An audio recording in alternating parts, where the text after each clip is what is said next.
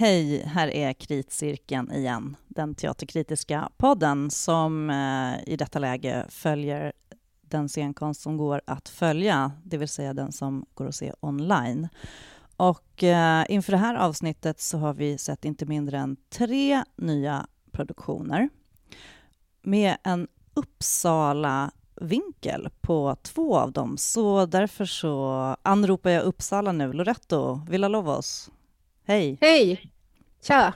Tja. Ja, nej men eh, för en gångs skull så är det ju någon slags eh, Uppsala-övervikt på, på bevakningen av scenkonsten här i Sverige. Mm, då är vi glada att vi har Eh, dig. Ja, men precis. Vi har ju, vi har ju nämligen sett um, Sonatra som hade urpremiär på Kungliga Operan med en koreograf som är sedan många år verksam i Uppsala, Josef Mm. Sturdy. Precis. Eh, och sen så har vi också sett eh, på Uppsala stadsteater eh, Blåkepsen och Vargluvan Mm. eh, för barn av eh, Åsa Mendel Hertvig i regi av Mikaela Ramel. Mm. Så att eh, ja, vi har varit berörts av Uppsala i två av tre föreställningar vi har sett. Ja, och den tredje som vi har sett är Hon ska heta Minno av Ada Berger. En riktig online-teaterföreställning. Det är ett samarbete mellan Unga Dramaten och Malmö stadsteater, så vi eh, rör oss över stora delar av landet här nu. Mm. Ehm, jag tycker att vi eh, börjar att dra den om Rödluvan. Ja, Blåkepsen och Vargluvan. Det är ju alltså en föreställning som går att se online nu via Uppsala stadsteaters webb. En barnföreställning. Jag tror att, tyckte jag såg att de riktar sig till mellan sex och åttaåringar. Um, ja, Jag tycker att alla som eh, har en relation till Rödluvan, vem har inte det? Och ehm, existensen.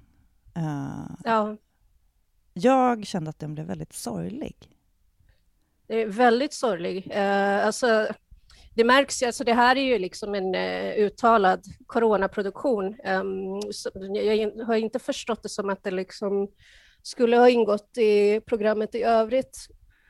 Eh, och om det nu hade gjort det så blev väl liksom ändå tematiken rätt passande för att den handlar ju liksom om den här lilla flickan, Rödluvan, som eh, försöker bryta sig ut ur liksom den här rollen eller liksom mallen för Rödluvan samtidigt som hon också försöker att bearbeta det faktum att hennes eh, mormor ligger och, sjuk, och är sjuk och kanske kommer att dö.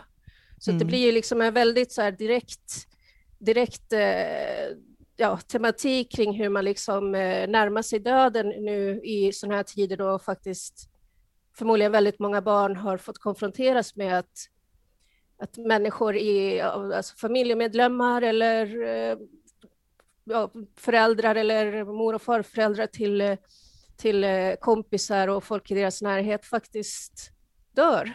Mm. Så att, ehm, Det som jag tänker är fint med det här är ju att det inte är, det är inte uttalat varför mormor är sjuk.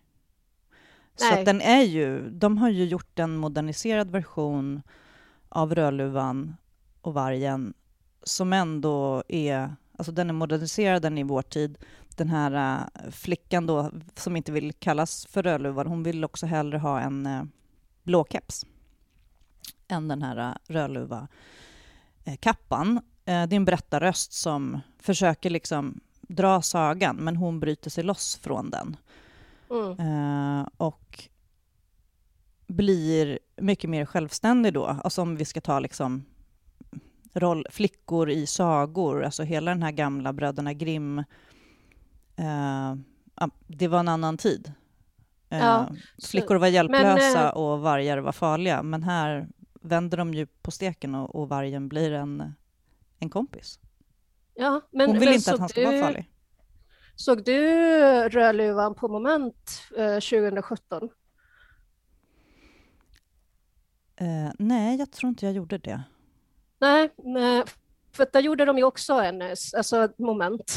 Mm. De gjorde en väldigt momentskt eh, omläsning av, av just liksom sagan om vargen och liksom Uh, ja, väldigt liksom dekonstruerande och, och, och, igen här också den här tematiken om hur, hur den här passiva flickan bryter sig ut um, ur, ur, ur liksom det, här, det här spåret av att vara offer. Mm. Um, det är ju så man gör nu med, med ja, de gamla precis. sagorna. Alltså Hans och Greta har ju också gjorts i nytolkningar till exempel, bara för att nämna en annan sån typisk. Mm. Um, men apropå det du sa om du, alltså nu spekulerar ju vi om den skulle ha ingått i det ordinarie programmet. Jag tänkte på scenografin som var väldigt ja. kulissig och genomarbetad eh, med så sågade träd och eh, rörliga kulisser. Den ser väldigt mycket ut att vara tänkt att spelas fysiskt. Ja. Eh, ja. Och de här lite överraskningsmomenten som jag tror kan... Nu var det ju kameran som zoomade in, eh, men till exempel när vargen kikar fram bakom ett träd. Eh, det blir ju en annan effekt när man sitter i en salong. Eh, det, det, är lite grann en så här barnteaterklyscha. Eh, du vet att det är så här, brukar vara så att barn sitter och pekar bara nej, nej, vargen är där borta. Så ja. eh, för, att, för att det alltid är så, eller det är det som är det roliga med teater, eh, att den som är ja, den som ska se vargen är inte den som ser vargen först, utan det är publiken.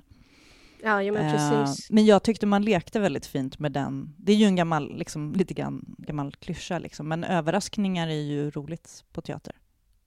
Ja, nej, jag tänkte bara eh, koppla till det här som du sa med scenografin, för att jag tyckte, jag tyckte att den var väldigt fin, att den liksom var de här nakna plywoodskivorna som eh, egentligen färgläggs med hjälp av, av ljussättningen. Mm.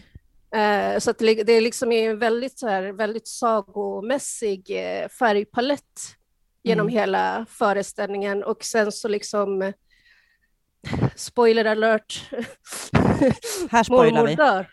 Här spoilar vi. Hon ligger på, ja, hon, hon ligger på dödsbädden, men eh, då, då tar de ju liksom bort alla de här lamporna och då ser man ju att de här, mm. de här plywoodskivorna faktiskt inte är målade, utan de är, alltså, de är liksom nakna.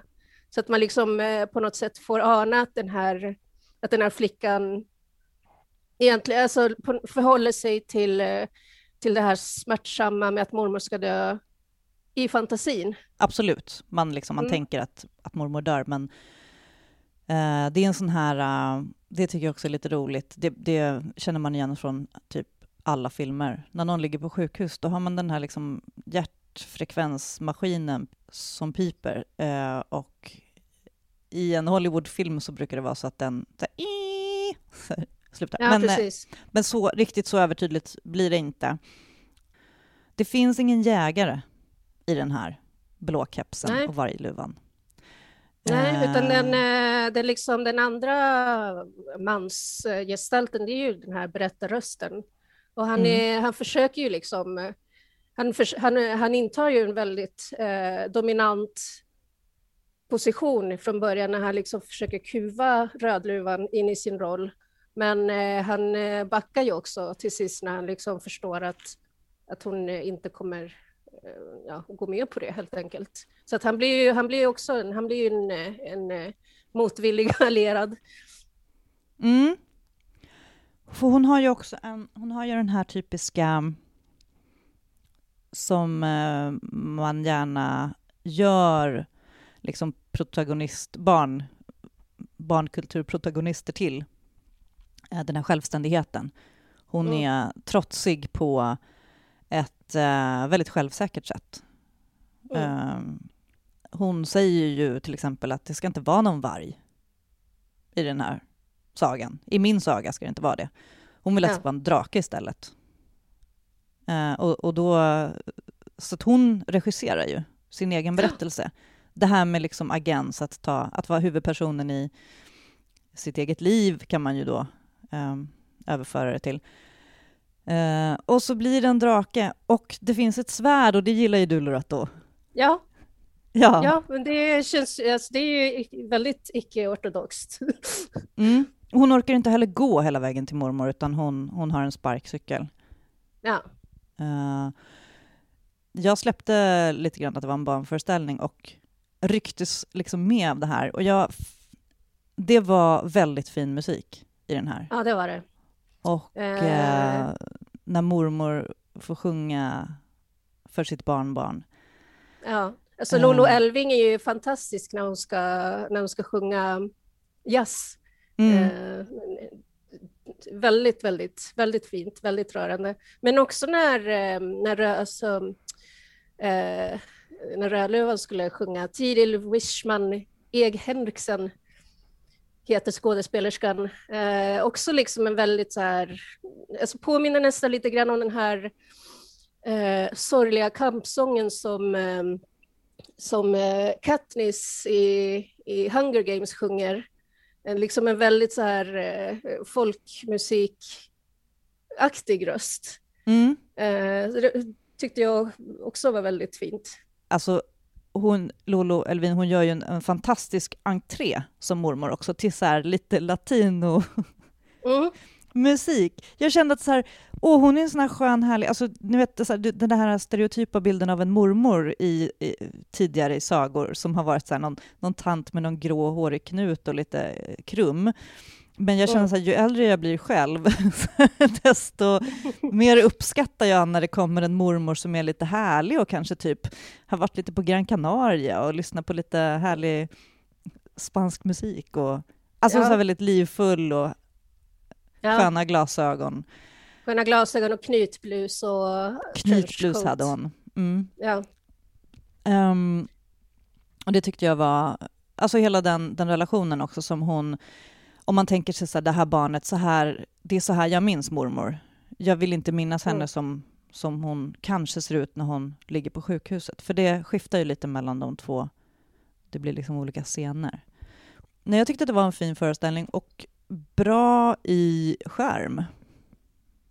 Eh, Bra skärm och eh, jag tror också att den, eh, hoppas att de tar upp den i programmet sen i köttet. För att jag, den, jag tror att eh, alltså det arbetet som man har gjort med ljus framför allt tror jag skulle vara kul att se i köttet live. Mm. Nej, men hela kompositionen. Jag tyckte att hon har väldigt eh, också fint spel. Eh, blåkepsen. Mm. Alltså det här att, att gestalta ett barn. Hon har en väldigt, liksom, det kroppsuttrycket och det minspelet. Mm. Eh, och det är, ju, det är ju en fördel när man ser det i skärm, när man Mm, ser mm. närbilden.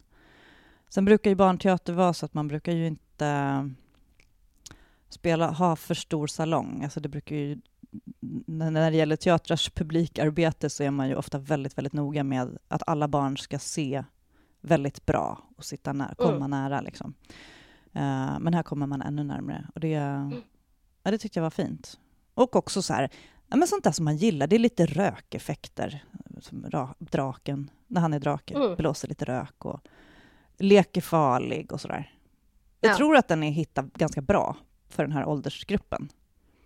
Men också för vuxna. Jag, Ja, ja, ja, tyckte, jag tyckte om den. Ja.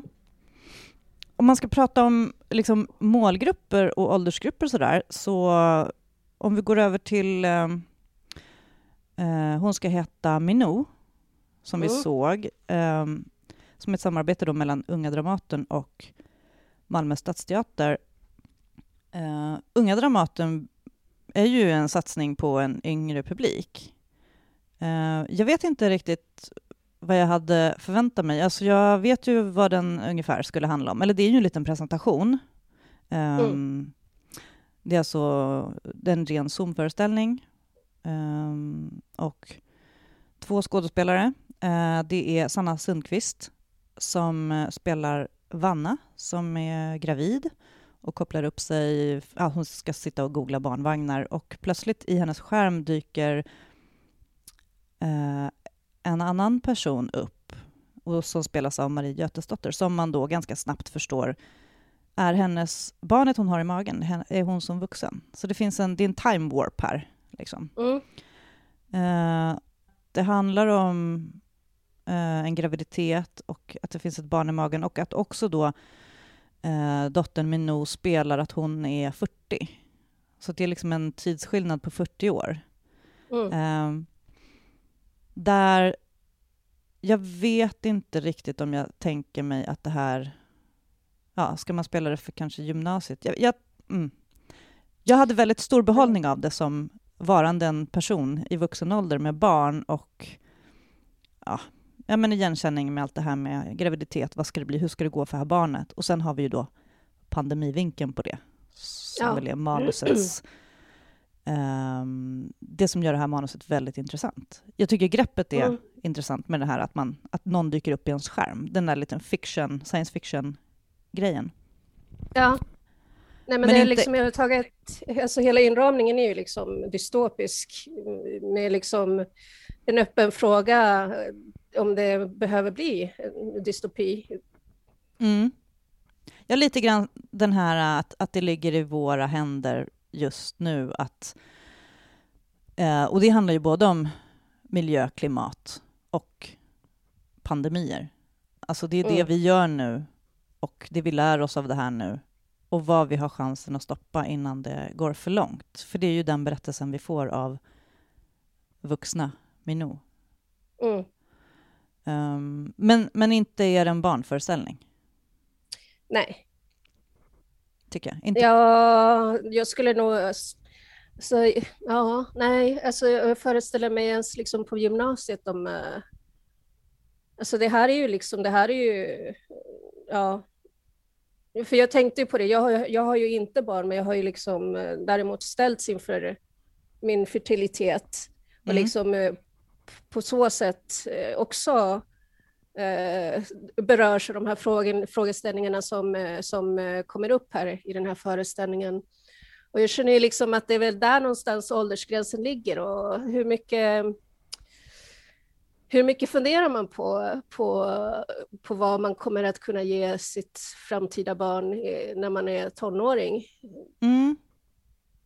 Nej, jag, jag, tänker att den är, väldigt, den är väldigt vuxen det här och den är väldigt Uh, den är också väldigt existentiell där i och med att nu kommer vi ju spoila här.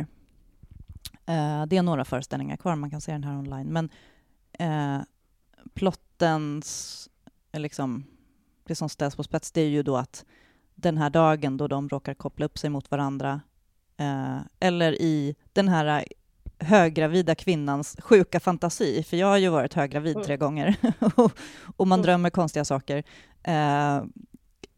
Ja, jag, jag väntade mitt första barn så, så, drömde jag väldigt, väldigt eh, verklighetstrogna drömmar om att jag försökte amma min katt. Eh, Hej Freud! Hej Freud! Eh, ja, men sådana saker som, som jag kan ändå, alltså man, man upptas av vissa tankar eh, som blir väldigt, väldigt starka. Alltså man, man hamnar ju, att vara gravid är att hamna mitt i hela jävla existensen. Eh, och mm den här helt enorma känslan man får av ansvar för det här livet som man eh, sätter till världen och skydda och ta hand om och inte fucka upp. Um, och då är det ju så att Minou då i den här framtidsberättelsen eh, uh, eh, uh, som är barnet i magen på ena skärmen och på andra skärmen så är hon det vuxna barnet som också är gravid. Mm kommer det fram, och ställs inför Uh, eller ställs, alltså hon säger att det inte är ens ett alternativ att behålla det här barnet. Det går inte. De, uh, hon får inte ens tag på mat för dagen. För så, så nära katastrofen är samhället om 40 ja. år. Så att hon, eh, hon ska ju gå och göra abort och så får man ju också veta att den här dagen jag såg den den 21 april. Mm. 2021 eh, är dagen då Minon föds. Mm. Jag såg ju eh. den 22 april då, så att de ändrar ju lite på det. Men ja. det är ju precis, det är här och nu och det är väldigt, väldigt... Eh, det är verkligen en poäng att man ser den livestreamad och inte inspelad. Mm. Eftersom det är inte alltså det här fiktionslagret, att det här händer just nu. Och de här skådespelarna sitter i, varsin, i varsitt rum. Man ska tänka sig att det är samma lägenhet i olika tider. Men sen efteråt så får vi ju då, då avslöja de att en sitter i Stockholm och en i Malmö. Men det är, Ja. ju, det är ju överenskommelsen med, som teatern alltid gör. Att nu, nu leker Ja. vi att det är så här. Och man eh, liksom så här, på ett plan går på det direkt. Ja, men alltså, alltså jag tycker ju, jag tyckte ju... Alltså att det, det blir, alltså det är väldigt snillrikt just att det liksom var så av nödvändighet för att man gjorde det här samarbetet med Malmö. Mm. Men också, men också att det i sig på något sätt eh, har en estetisk poäng, liksom att man eh, genom eh, video, alltså videochatten kan faktiskt göra förvandla dels rummet till, till liksom det här ett och samma rum, men också tiden. Alltså det blir liksom en väldigt intressant Ja. transformation av tid och rum liksom som, eh, som eh, möjliggörs och som man tar tillvara på väldigt, väldigt väl i, i den här föreställningen, eh, vilket jag uppskattade jättemycket. Mm. Det är en kort föreställning också. Det är ju att de visar den klockan, vad var det, 12.30 på dagen. Ja. Det, där lurades jag också att det var en, en mer en barn ungdomsföreställning.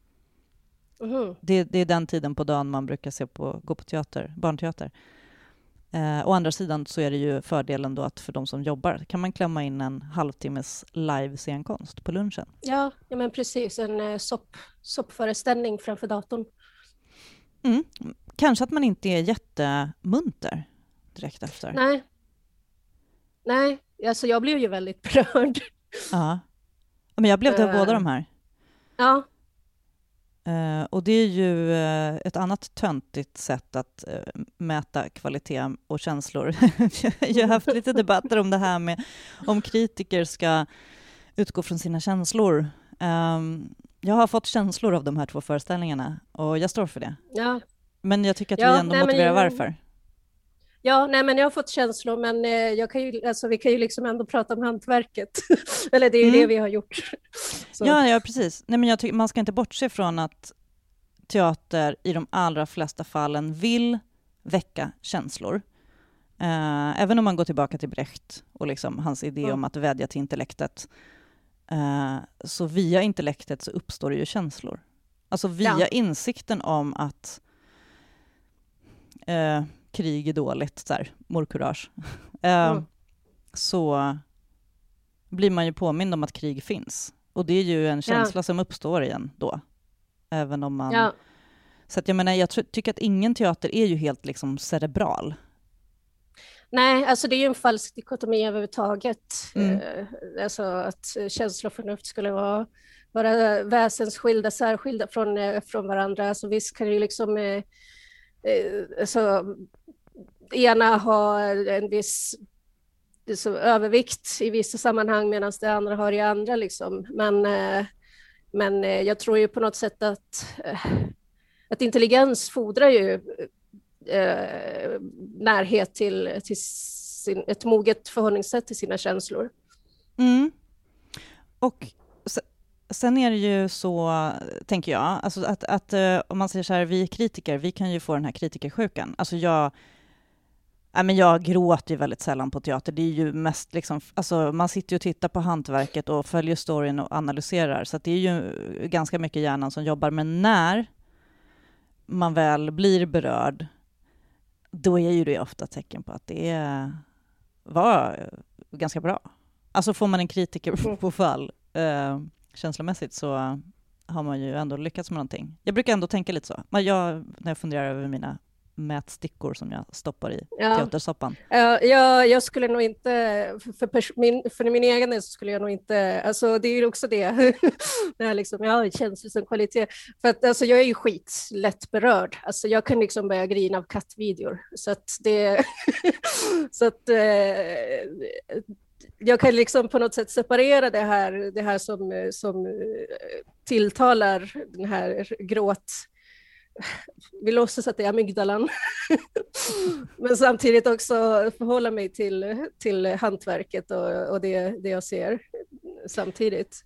Ja, men jag, jag är ju, om man ska prata om vad som är liksom, eh, jag, tycker också att man ska behöva vara noga med att prata om att kritiker ska skilja mellan eh, smak och förmåga att analysera och bedöma kvalitet. Det är Mm. Och känslor. Men jag tycker att alla de här uh, olika ingångarna har man ju ändå alltid med sig. Man är ju en uh, man är ju ett däggdjur som går in och sätter sig på teatern eller sätter sig med sin skärm. Uh, jag är ju liksom, jag har skrivit, skrivit i min Twitterbio att jag är allergisk mot dålig kvalitet. Men det betyder ju också att när jag ser hög kvalitet så blir jag ju känslomässigt berörd av att jag blir så glad att det finns hopp för, för scenkonsten. Mm. Uh, och det, där har jag liksom en, en, helt osökt övergång till, till det här dansstycket som vi har sett. Mm. Uh, Sonatra av uh, Joseph Sturdy, Kungliga Balletten. Den hade urpremiär online nu i fredags. Och eh, det är ett verk som har varit tvunget att skapas under de här förutsättningarna. Eh, men det jag kan säga bara, om jag skulle, om jag skulle säga någonting med en kort rad, knivskarpt, jävligt hög kvalitet på dans. Alltså det, mm. Men samtidigt så finns det ju också en uh, det, det, kan ändå väcka känslor. Mm. Inte så, så att man sitter och gråter och blir berörd. Men jag har ju en soft spot när musiken är välvald. Uh, och det här stycket Loretto, Sonatra, som är ja. huvuddelen av det de dansar till, um, av uh, Michael Gordon. Jag, innan jag såg den här föreställningen så har jag hört andra versioner av det mm. här, mm. uh, ett pianostycke jag tror att det är skrivet för piano. Uh, och har fått känslor av att jag typ håller på att bli galen. För att det är... Det är ju verkligen så här ekvilibrist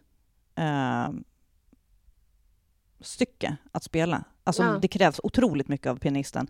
Det är som liksom ett rinnande vattenfall. Liksom. Det, är, ja, men det är väldigt ja, postminimalistiskt kan man kalla det jag vet att eh, han som har skrivit eller komponerat stycket eh, har haft någon ambition att det ska vara en blandning mellan sonata och Sinatra. Alltså en korsning ja, mellan den klassiska eh, sonatformen och Sinatra-musik.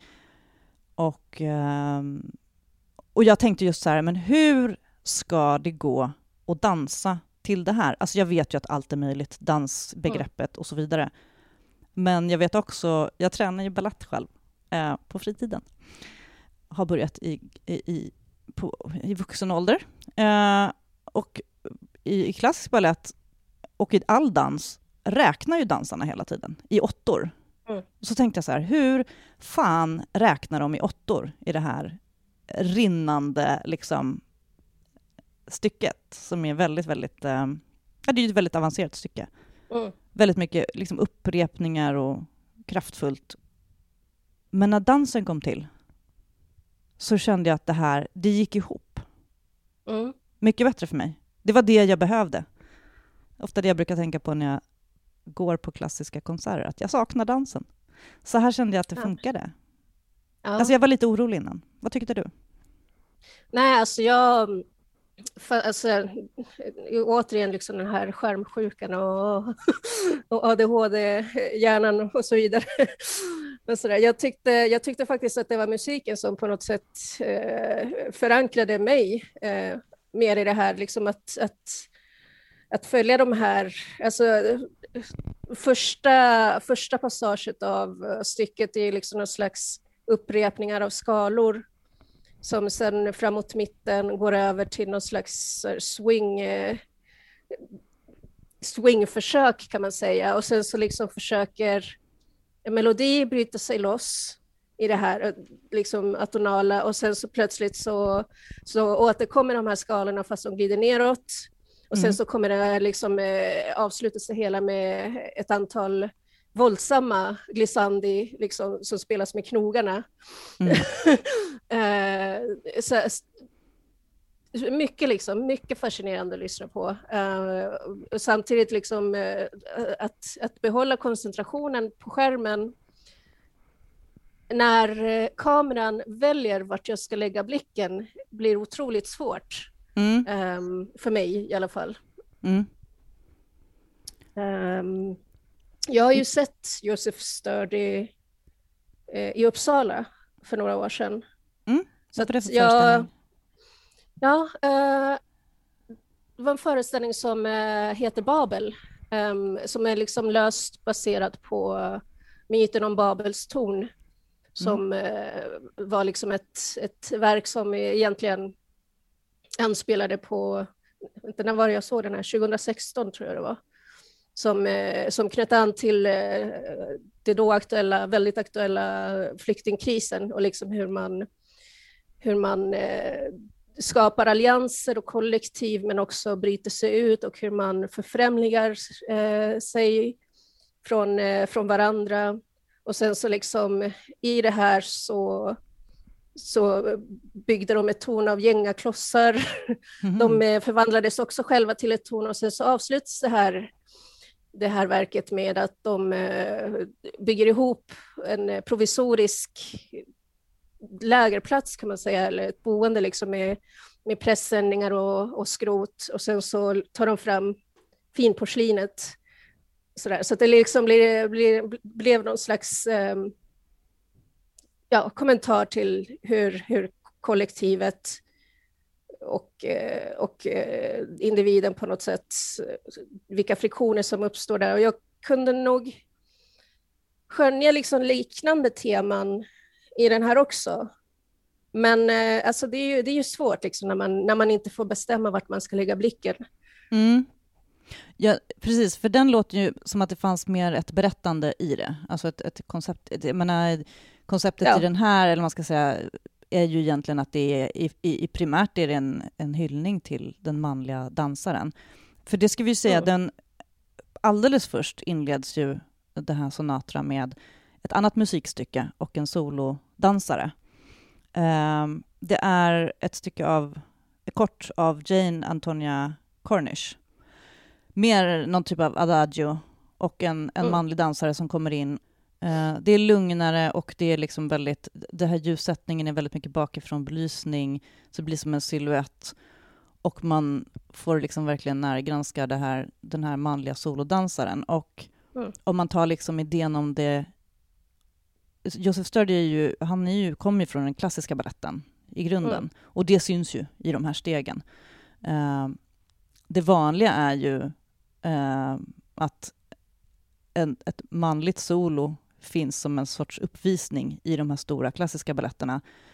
Uh, men ganska mycket fokus är på de kvinnliga ballerinorna och att liksom männen är lyftkranar till till de ja. kvinnliga dansarna. De får vara vackra och sen så är det några sådana här äh, ekvilibrists solonummer i de här liksom, ja, klassiska baletterna. Här kommer det då in så att de sammanlagt blir tolv manliga dansare eh, som alla får visa upp sig och eh, det handlar ju egentligen väldigt mycket om Alltså det är en uppvisning i, mm. i teknik till det här. Så det är ju liksom, om man säger musiken är ekvilibristisk och koreografin och dansarna får verkligen visa det finns ju ett rätt och ett fel i klassiska balletten. Alltså det, finns ju, det mm. finns ju en exakthet i hur en rörelse ska göras. Uh, men samtidigt är det ett modernt stycke. Men mm. om man med modern dans, det kan ju vara liksom nästan vad som helst egentligen. Ja. Så den är väldigt, väldigt som skulptural, eller vad man ska säga. Ja, uh, och liksom ändå lite så här eh, kunde jag nästan ana lite så här cha-cha steg och sen så lite så här capoeira inslag lite här och alltså sådär.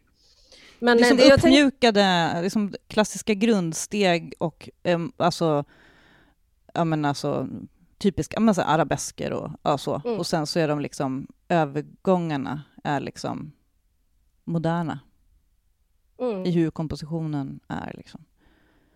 Men eh, det jag tänkte på också, den här eh, skulle ju ursprungligen eh, vara del av ett program som mm. man skulle göra tillsammans med andra akten av Nurjevs Svansjön. Precis. Eh, den berömda eh, ballettdansaren Rudolf Nurejev, eh, rysk dansare, han stod ju för, han, han, han drev ju igenom liksom sin idé om att den manliga dansaren ska liksom få dans, alltså dansa. Och den här, han gjorde en egen version av den klassiska Svansjön. Uh, och det finns, jag vet inte om de kommer, jag har inte förstått om de kommer att visa den digitalt, men det ligger ett program på Operan Play, alltså Kungliga Operan, uh, som handlar om inför den föreställningen. Mm. Där man, man får se en, uh, ja, man får se en hel repetition av, eller ja, mm. så man får se hela den fast från repetitionsgolvet. Så mm. Precis. Och där förstår man också att eh, jag menar, ursprungliga klassiska balletten alltid funnits extremt höga krav på dansarna och Nurejev var inte sämre han, eh, utan han är väldigt, väldigt fysiskt krävande. Eh, och jag blev lite glad av att se den här, för att det kändes också som att eh, om man har varit orolig över någonting under pandemin och nedstängningen så är det så här, hur ska det gå för äh, klassiska balettdansare, hur ska det gå för Kungliga Balletten? Alltså de måste ju träna och träna och träna varje dag för att hålla sig i form. Kommer de vara i mm. form när det väl öppnar igen? Ja, de måste ju vara det. Och det verkar ju så, mm. som att de är det. Men så här, där får man ju också veta hela liksom... Det finns en till dokumentär, den här 50 personer, eh, om Alexander Ekmans arbete mm. under pandemin med Shift Kakti.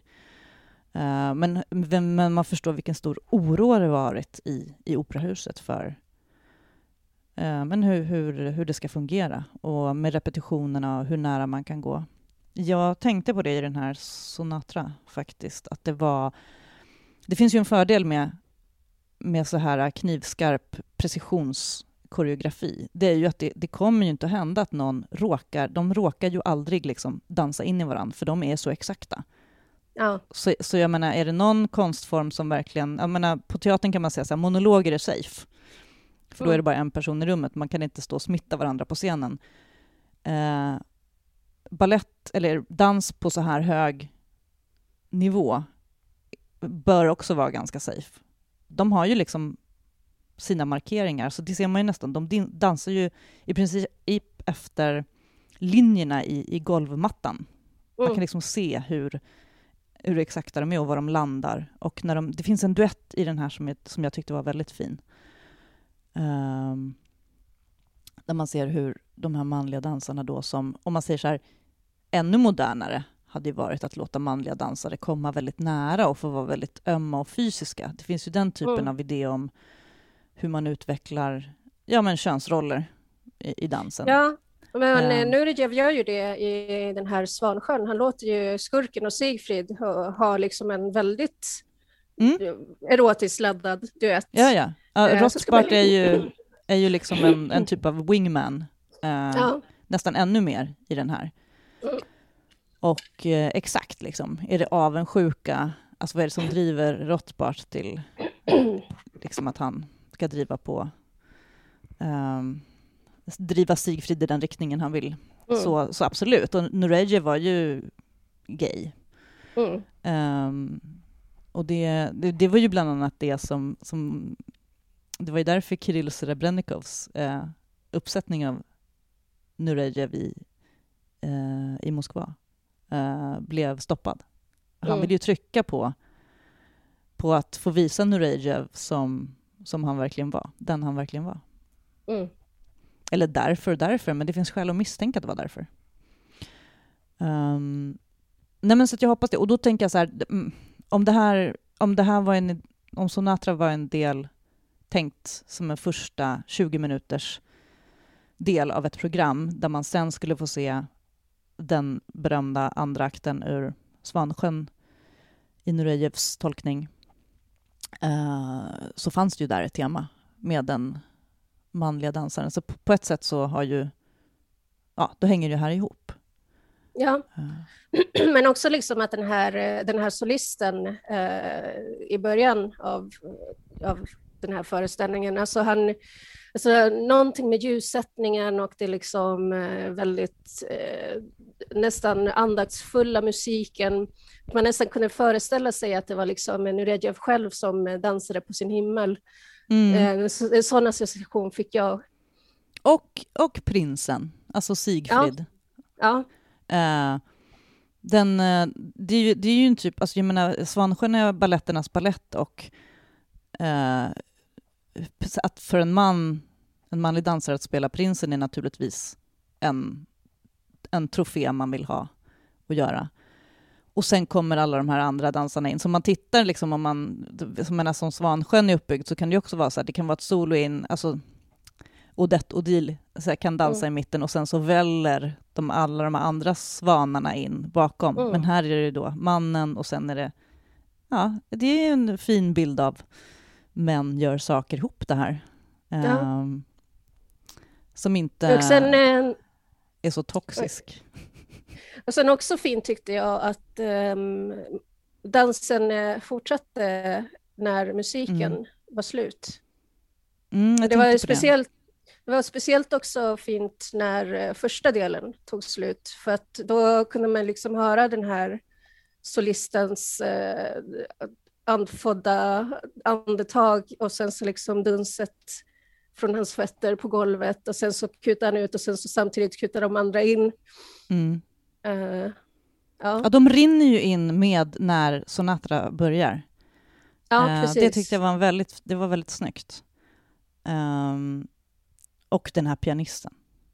Mm. Bengt-Åke Lundin. Lundin. Alltså, det är ju vilket race ja. han kör. Ja, men det, här är ju, det här är ju liksom för, alltså det ska man liksom säga, tolv, tolv dansare och en pianist egentligen. Alltså om man liksom ska... Oh, ja. ja. ja, gud ja. Uh, och det, jag menar, det är ju det som är, om det är någon som någonsin har undrat vad det är vi ska bevara när vi ska försöka rädda scenkonstlivet efter corona, så kan man ju titta på det här och så kan man tänka, hade de här kunnat jag vet inte, ja, men hela den här idén om hur, kult, hur kultur ska finansieras. De här vi ser i det här verket, det är så många arbetstimmar bakom de här 20 minuterna. Uh, det, det måste man... Uh, de måste kunna leva på det. Alltså så mycket som man måste repa för att å ena sidan dansa eller å andra sidan spela det här pianostycket. Alltså det här... Mm. Det är, man måste vara i form. Och det är de ju. Mm. Så den kan jag rekommendera. Jag tyckte att det var fint ljus också. Alltså Martin Sävström mm. hade satt ljus på det här. Inte något egentligen speciellt, men om man tänker sig det här... Uh, det finns ju en typ av strålkastarljuskägla liksom, som är ganska mm. vid. Uh, ja, det är den manliga dansaren i, i strålkastarljuset, helt enkelt. Mm. Så tänker jag. Men som sagt, jag, jag vet inte. Jag tänker att jag nästan måste fråga hur... jag, jag, jag, är väldigt fascinerad. Jag, jag, hur, man, hur man räknar åttor i det här. De kanske inte gör det. Man kanske inte gör det när man dansar på det sättet. Man kanske gör på något annat sätt. Um, det är ju en, liksom, dans är ju en typ av matematik. Mm. Och det är ju musik också. Ja, nej men visst. Uh, så att, uh, mm. Det kan man se. Har du sett Shift Cacti? Alexander Ekmans? Nej, jag... vi borde väl kanske spara den till nästa gång. Till nästa ja. avsnitt. Och den här dokumentären. Mm. Det kan vi göra. Uh, så ni som lyssnar kan ju titta på det om ni vill ja. veta vad vi pratar om då. Um, en annan sak innan vi avrundar. Den här artikeln som jag tipsade dig om. Mm, just det. Om, i, I Storbritannien har det uppstått en debatt för att det finns ett skådespelarfacket, typ, är det väl, som heter mm. Equity. Um, eller någon typ av skådespelarorganisation har gjort en lista på krav över hur de tycker och vad, de, vad teaterkritiker ska få skriva om föreställningarna. Jag blir väldigt, väldigt förvånad att den dyker upp nu. Å andra sidan så kanske inte jätteförvånad i och med att det, det handlar om, eh, som många debatter gör nu, om rasism och och jag är lite för dåligt insatt. Jag, jag, jag menar, det är klart att jag läser kritik från Storbritannien ibland, men, men hur liksom utbrett det egentligen är med rasistiska teaterkritiker, det är... Um, det är klart att det kan finnas liksom, alla kan ju formulera sig klumpigt och så, men å andra sidan så är det också väldigt laddat ämne. Uh, det är ju också så ibland att man kan skriva eller säga någonting som man inte uh, fattade att någon kunde tolka som rasistiskt. Den här uh, skådespelarorganisationen vill ju då förbjuda kritiker att typ överhuvudtaget nämna kön, uh, etnicitet i sina recensioner. Och det kan jag tycka så här, det blir ju otroligt svårt, för eftersom teaterkonsten är liksom, alltså, den bärs ju av kroppar som mm. man spelar på symboler, man spelar på utseende, man allting på en teaterscen har en betydelse eh, på ja. ett eller annat sätt. Och eh, liksom en... Mitt, liksom, eller, så här, mitt privata utseende används i konsten. Alltså mm. mina förutsättningar. Eller så maskerar man om helt och hållet. Eh, det är ju ett problem till exempel om man vill gestalta en svart person på scenen. Det, så mycket har vi lärt oss nu att man kanske inte målar en person svart som ska spela svart. För att det, det konnoterar en rasistisk tradition.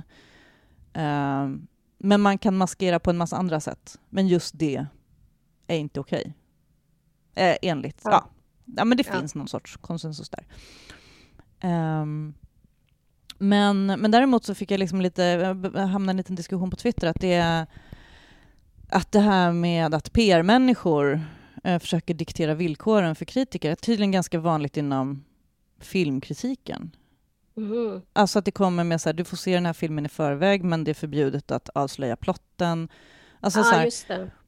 Eh, där tycker jag väl kanske att vi har väl en ganska öppen dialog mellan teaterkritiken och till exempel pressmänniskor och marknadsavdelningar och så.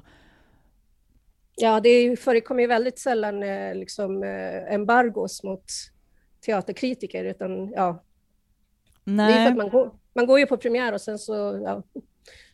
Ja, det, jag vet att jag har um, fått komma in och se ett genrep. Ja, ja men det har jag också gjort. Någon och då gång. har man eh, ju så fått lov att inte skriva för, eller liksom inte publicera förrän mm. när premiären har varit. Och så gör man ju. Ja. Eh, det finns ju en ytterligare aspekt. Alltså jag har också så här, det har också hänt att så här, man får komma in och titta på ett genrep och så får man lova att man inte ska recensera för att de säger så här, vi är inte klara. Det är självklart mm. att man respekterar det. Ja. Eh, men med teaterkonsten är det ju så, den är ju inte färdig. Alltså premiären är ju premiären och alla som har sett premiären har ju rätt att så här, säga vad de tycker om den. Mm. Men, ja, Folkoperan hade ju något sånt där embargo eh, för ett par år sedan vid en premiär, Don Quijote. Just det. Eh, för att de ansåg att de inte var färdiga. Eh, mm. Uh, ja, det, det, var, det, var, men det var någon diskussion där om hur... Jag menar alltså, jag, min, min personliga hållning, alltså man, ska, man måste ju ändå värna sin professionalitet som kritiker. Jag tycker att säljer man biljetter till en föreställning, då får man räkna med att man får höra vad folk tycker. Och då, där ja. i det, den aspekten så tycker jag att en kritiker är en person i publiken som alla andra. Ja. Alltså att, att man ska försöka tysta just en kritiker bara för att den skriver i en tidning, det är ju... Um, det är ja, när, man när man samtidigt använder publikröster i marknadsföringen från samma premiär. Liksom. Mm. Så att, nej, men precis. Men, nej, men absolut, men det är ju ändå en... Det, det kanske är någonting som man kan få skäl att komma, återkomma till. Men eh, alltså det, det, som det jag bara tänkte på när jag läste den där artikeln, att det är, för mig är det helt självklart att det är, det är redaktionen som bestämmer vad man får skriva i tidningen och ingen annan. Ja. Nej, men alltså, jag kan ju liksom tänka mig, alltså, jag är inte heller insatt, men jag får ju en känsla av att eh, det här har triggats av någon, eh, ett par väldigt specifika situationer som jag mycket väl kan föreställa mig var att kritiker skrev rasistiskt om eh, mm. rasifierade skådespelare. Och då kan jag liksom tänka, ja, nej men visst, men eh, då kan man ju liksom inte, inte förvänta sig att, att de här riktlinjerna som det här facket då ställer upp, att det ska vara någonting som, som kritiker måste förhålla sig till, utan att det snarare är liksom en serie rekommendationer. Tänk på det här och liksom för att öppna upp debatten istället. För mm. alltså, Alltså, Ett sätt att försöka få upp debatten, ja. Det, jag kan ja. tänka mig det också, men, men som sagt, där i, i Storbritannien där har ju teaterkritikerna då slagit tillbaka eh, direkt. Ja, alltså för ett par år sedan så var det ju på en helt annan nivå människor som försökte stoppa Robert Lepage föreställning Kanota som handlade om ursprungs nord, eh, nordamerikansk ursprungsbefolkning. Han har gjort mm. en föreställning om, om ursprungsbefolkning fast inte med skådespelare med den eh, bakgrunden. Mm. Och där, det var ju, det handlade, alltså det var ju verkligen, det var ju protester och demonstrationer. Eh, folk försökte stoppa hela föreställningen. Uh, så det är såklart att det finns en sån... Det är, liksom, det, det är ju sådana strömningar, alltså cancel-kulturen. Uh, jag tycker att det är lite um, oroväckande. Uh, alltså att, att, liksom, att det blir en, ja, det här kulturkriget liksom.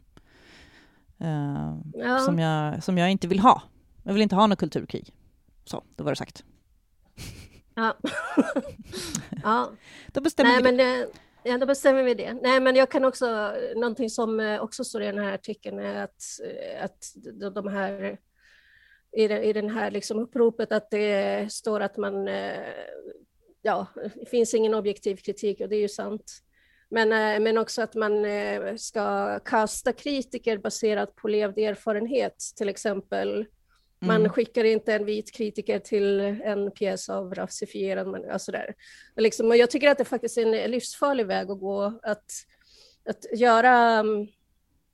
Och jag vet ju liksom också att den här diskussionen har kommit upp i Sverige också. Jag tror mm. att den kom upp uh, i, häromåret med det här uppropet uh, journalisterna gjorde på Sveriges Radio, att man liksom skulle beakta erfarenheten av rasism som en kompetens Mm. Och, ja, alltså, och ja, men jag kan också säga så här, var försiktig för att det, risken finns att man bara blir typecastad till att, till att ha sådana uppdrag och då plötsligt så, så får man inte ut, alltså som rasifierad så får man plötsligt inte uttala sig om den stora liksom, vita konsten överhuvudtaget. Då får man inte recensera på Dramatens stora scen när det är en vit manlig regissör? Nej, nej men precis. Och det är ju uh, kanske där det perspektivet behövs. Ja, men exakt. Mer. Nej, jag brukar alltid säga, jag tycker att det är, eh, att det finns å ena sidan så är det så här, man förstår att man är en person med en massa levda erfarenheter och bakgrund och eh, socioekonomisk klass och så vidare.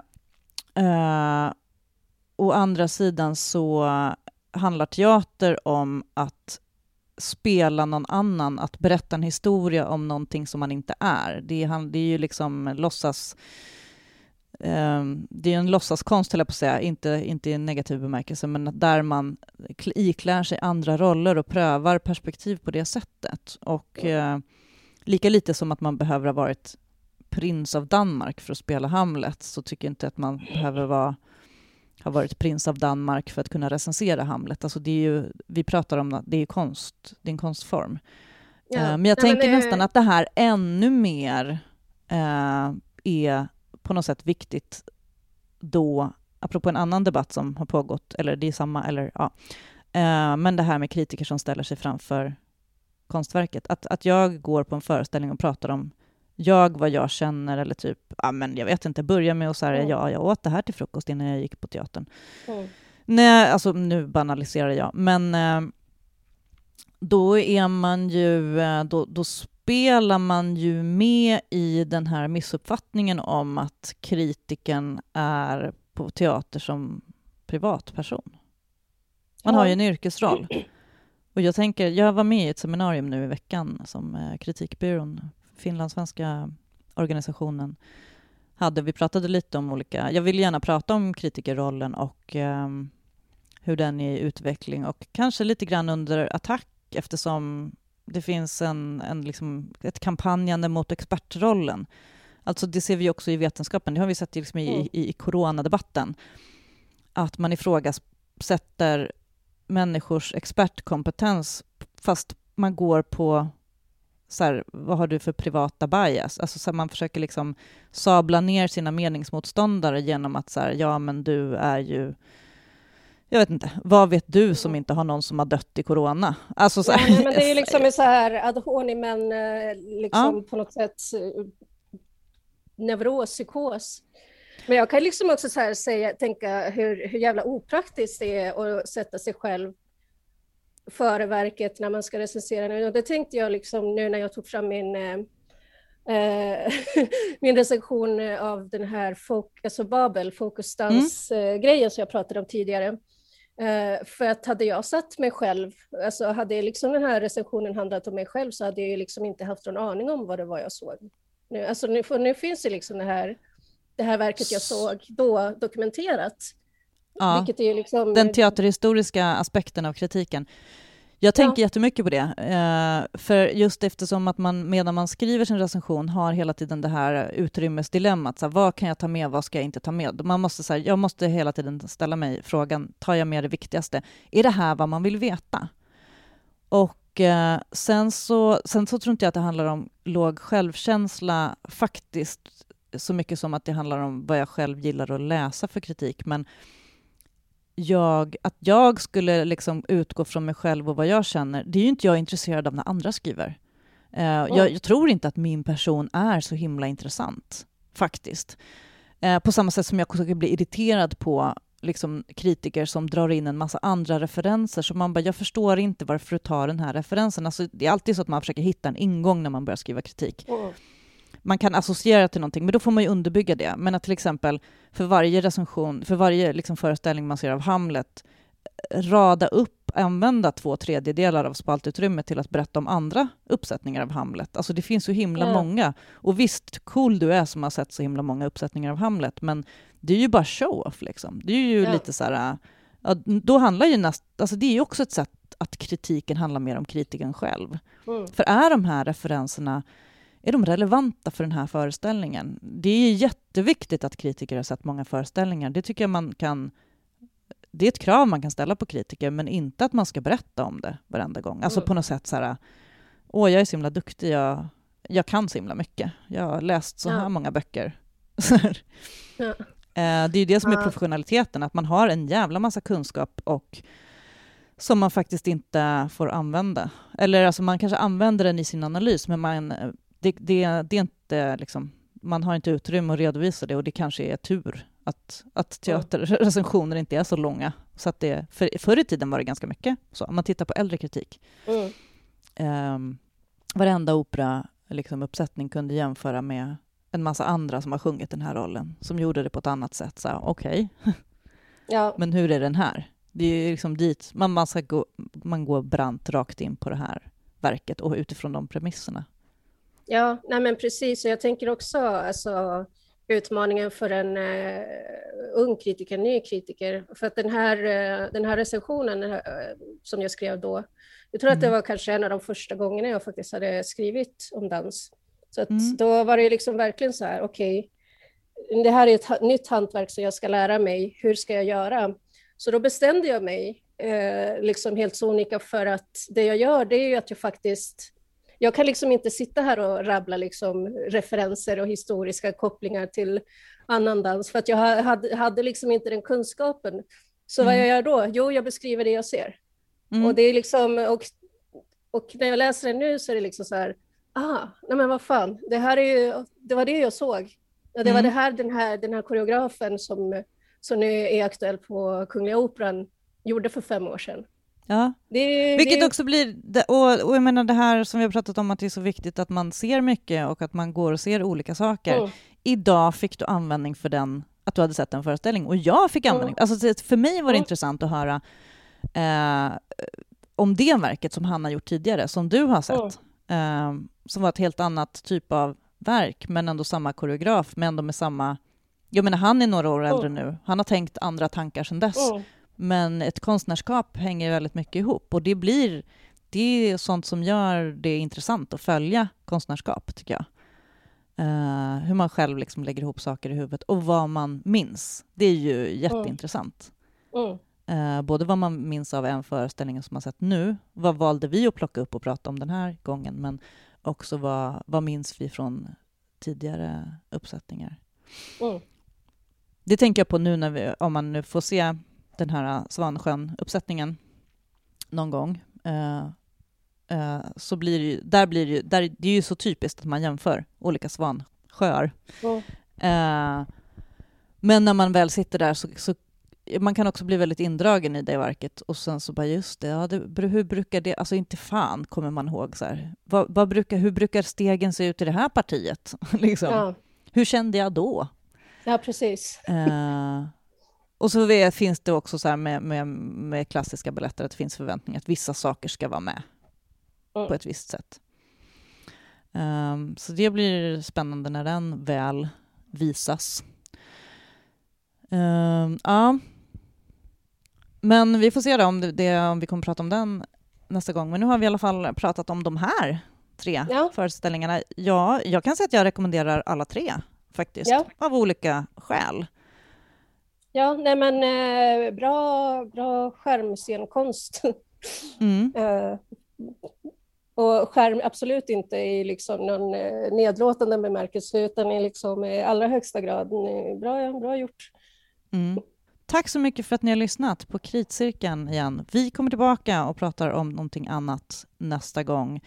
Tack Loretto Villalovos för att du pratade tack, med tack. mig. Jag heter Cecilia Djurberg och vi hörs snart igen. Hej då.